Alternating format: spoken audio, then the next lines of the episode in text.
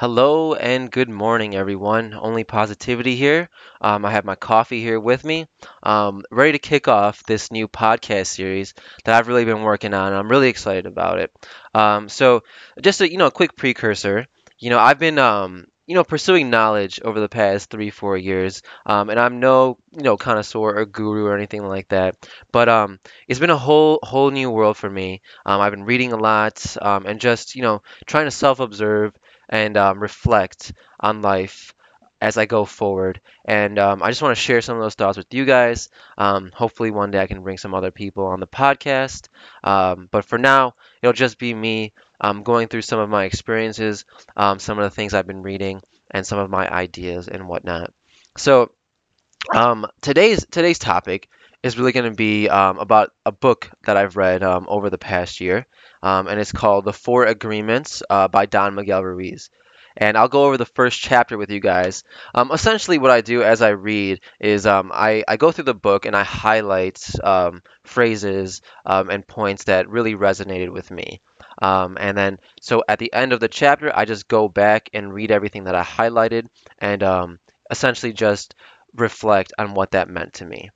So, um, a little further precursor. So, um, The Four Agreements is a philosophical book that really describes the four agreements that one should make with themselves to live a happy life.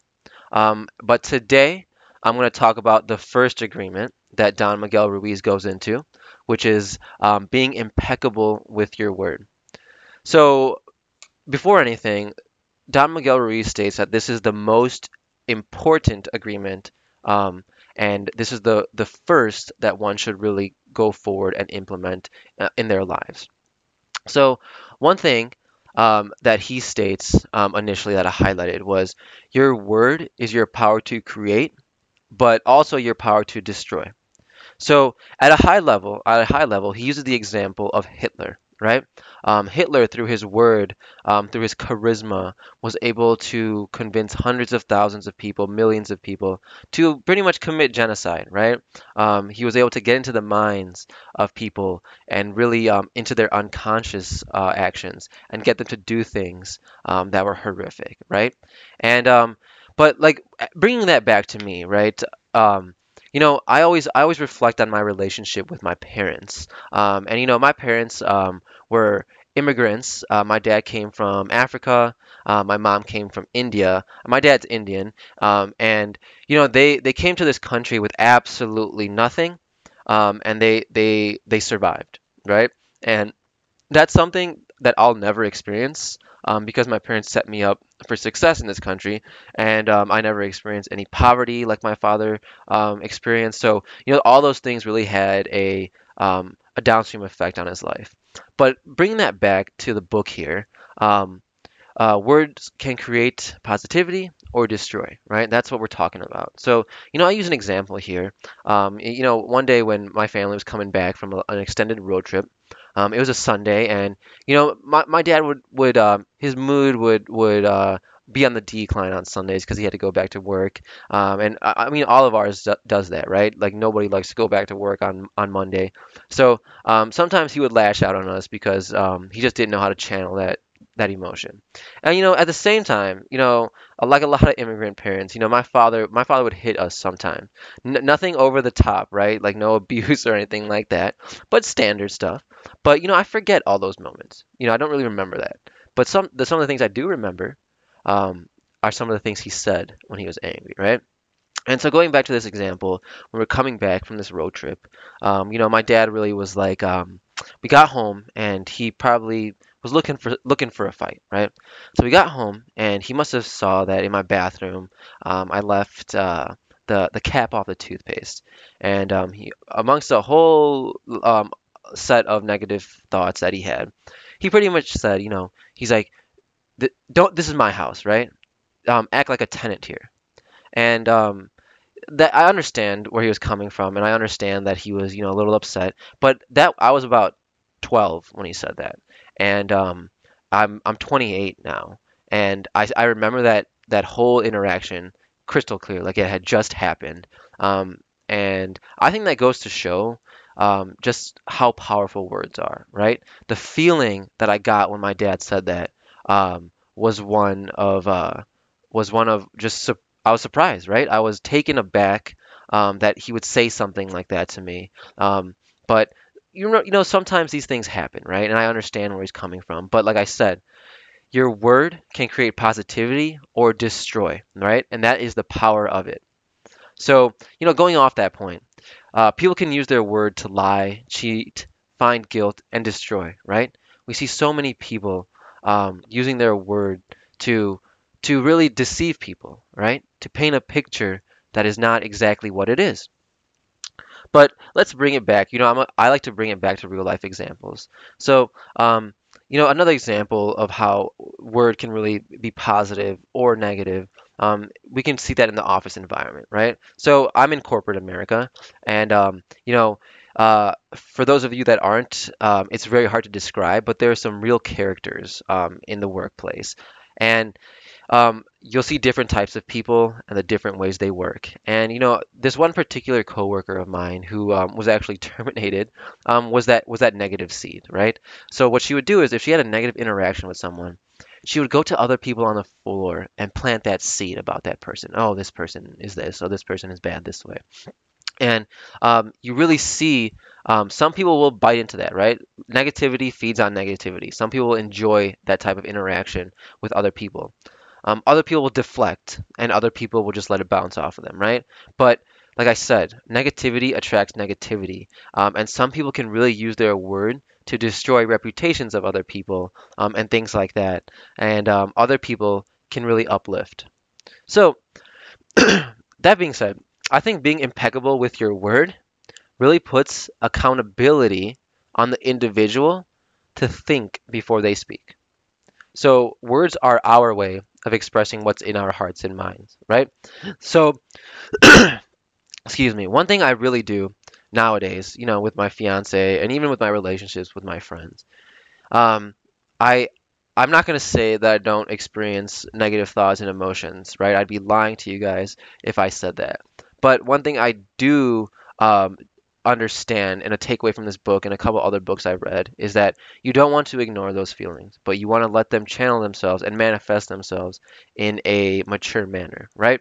So if I'm feeling frustrated with my fiance or um, my friend group, my my gut instinct now, and I have to really be conscious of it, is to say it or come home and just talk about it with my fiance. So if my fiance is irritating me, if she d- did something that really rubbed me the wrong way, um, I'll take a moment. If I'm frustrated, I'll feel that emotion. You know, I'll tell myself, you know, you're frustrated, you're angry, you're sad about this, um, and then I'll address it. I'll say, hey, you know, I, I really didn't appreciate the way you did that. You know, it frustrated me. Um, and now I've put my emotions on the table in a mature way where I haven't reacted and I haven't lost that interaction um, because I was overbearing or I was abrasive. Um, and now I can really just get to the the heart and soul of what's bothering me, and we can we can address it and move on. So I think that just goes to show that um, you know I would not want to lash out at the people I care about because I do love them and I could say something potentially harmful. And I think some people are better than others at saying harmful things and picking at those pain points. Um, and I think I'm one of those people. Um, I think I have a very roasty personality. Um, and when I get mad, that can turn to something pretty ugly. So all I can do um, is be vigilant and be aware and constantly be present. So going on, right? We meet people every day, coworkers, like I talked about, friends, family, whose only bond is really speaking negatively about other people. And you know, my fiance has a has a has a friend that uh that really has that that that ability to do that, right? To spread that negativity. Um, and sometimes after my fiance is conversing with this particular friend, she kind of has like a negative outlook, and you know, I I'm not really appreciative of that because you know we're very lucky in our lives, and we should really operate with positivity because positivity opens up so many doors for you, um, and it's I think it's really the only way to be. Um, and so. Um, and like I said, like let's go, let's you know we can hop off that example. Like let's even go to like my mom and some of her friends, right? Some of these Indian aunties that you know all they do is call each other and they gossip, right? And you know, my mom's a great lady and she doesn't really partake in that as much, but sometimes she does, right? So, you know, you know, hearing that on the phone is very frustrating because all they're doing is talking down about other people, and I don't think that's really worth anyone's time, right? Um, what does it do to improve um, anyone's situation? It only brings people further um, into that negative hole. Um, so, I think one thing to really go forward, you know, as we solutionize and provide solutions um, to life and go through with enhancing our maturity and whatnot, um, I think removing complaints and bashing with solutions is important. How can I improve my life through my word? How can I improve others' lives through being forthright with my word? Right? It's a brand, right? I'm a marketing guy. Um, so, um, you know, one of my brands that I'm trying to build is honesty, right? I want people to know that when they come to me, they're gonna get they're gonna get it straight, right? They're gonna they're gonna get what's on my mind, and um, you know, he's not gonna care about it, right? I'm just gonna express what is on my mind in a positive way. Um, also, you know, um, we see I, I'm in a client-facing role at work, and um, the words that I use, you know, the, the word choice, um, the types of pauses I take, um, can really make or break that engagement, right? Um, I, two people could be saying the exact same thing and attempting to get us the same the same message across, but the way um, that they do that, the way they manifest what is in their mind, their choice of words, their tone, can really impact a situation. So being impeccable with your word really allows you to shield yourself from negativity. So you can only receive negativity if your mind allows those types of thoughts to cultivate, right? And um, you know, before I, this is a really good transitioning point, but essentially, um, if I allow myself to receive negativity, I definitely will. But one thing I can do, and one thing I really appreciate about my brother and my sister-in-law's relationship with me, my fiance, is that is exactly that, right? So I'm not going to sit here and say that we don't, you know, sit down and vent and things like that, but we address it and we say positive things like, okay, this happened, but um, you know, all in all, these people are great. Um, you know, mom and dad did this, but you know, they've been really getting better, um, and that's I think that I think is very important. So um, that's one thing I try to do in all interactions, right? Is just um, one thing I, that I've read is that um, you know, removing judgment is not disregarding imperfection or negative things when you see them. It's more of not reacting to them, right? Um, so I think that's one thing um, that is constantly something that um, we can work on, right? Um, is if me and my fiance go on, let's say a double date for for example, right? And the you know we have we obviously come home and we do that post mortem, how to go, things like that. Um, we we obviously to say things that we liked and disliked about the interaction, right? Um, but we always make sure that the good outweighs the bad, right? We always say that, okay, you know, those things happen. It was interesting that that happened, but all in all, you know, w- they're good people. All in all, we had a good interaction. I'm glad I associated with those people. Or I use that as a learning experience, and I'm glad I was able to gain that experience in my life, um, and I'll adjust going forward. So always being conscious, always being present in the moment, um, and really having full control of your actions and your emotions is something that you know is a constant um, uh, in progress or work in progress type situation. Um, you know, get, I'll get off this in a second, but essentially, I um, for a long time really spent um, time, you know, elevating my physical appearance, right? You know, going to the gym, making those gains, things like that. But I realize it's there is a whole nother world when you step into that um, mental gym, if you will, right? Making those mental gains, emotional intelligence, self-observation, self-reflection, and that is a whole nother world um, that same um, in a similar manner of being consistent at the gym. You have to do the same things with your mental you have to be consistent with those positive thoughts um, and those positive interactions and the, that self-observation and channeling your emotions to really reap the rewards um, of the discipline that it takes to do that. Um, and like I said, I'm no guru on it. Um, I'm just starting. So, um, but I think it's a whole new world for me. It's very interesting.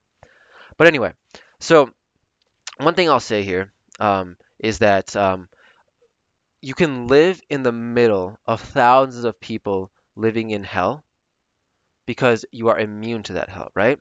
So um, if you become impeccable with your word. You'll see that you really have no relatability to people who are expressing negative thoughts, and you'll just be on a different wavelength. And then your eyes will be open to a whole new world. So you can live in heaven in the middle of thousands of people living in hell because you're immune to that hell. So I'll let that resonate. Um, but I hope you guys liked this first podcast that I put out. Um, I'll be putting out some more coming up. But um, I hope you guys enjoy and remember um, only positivity. Thanks.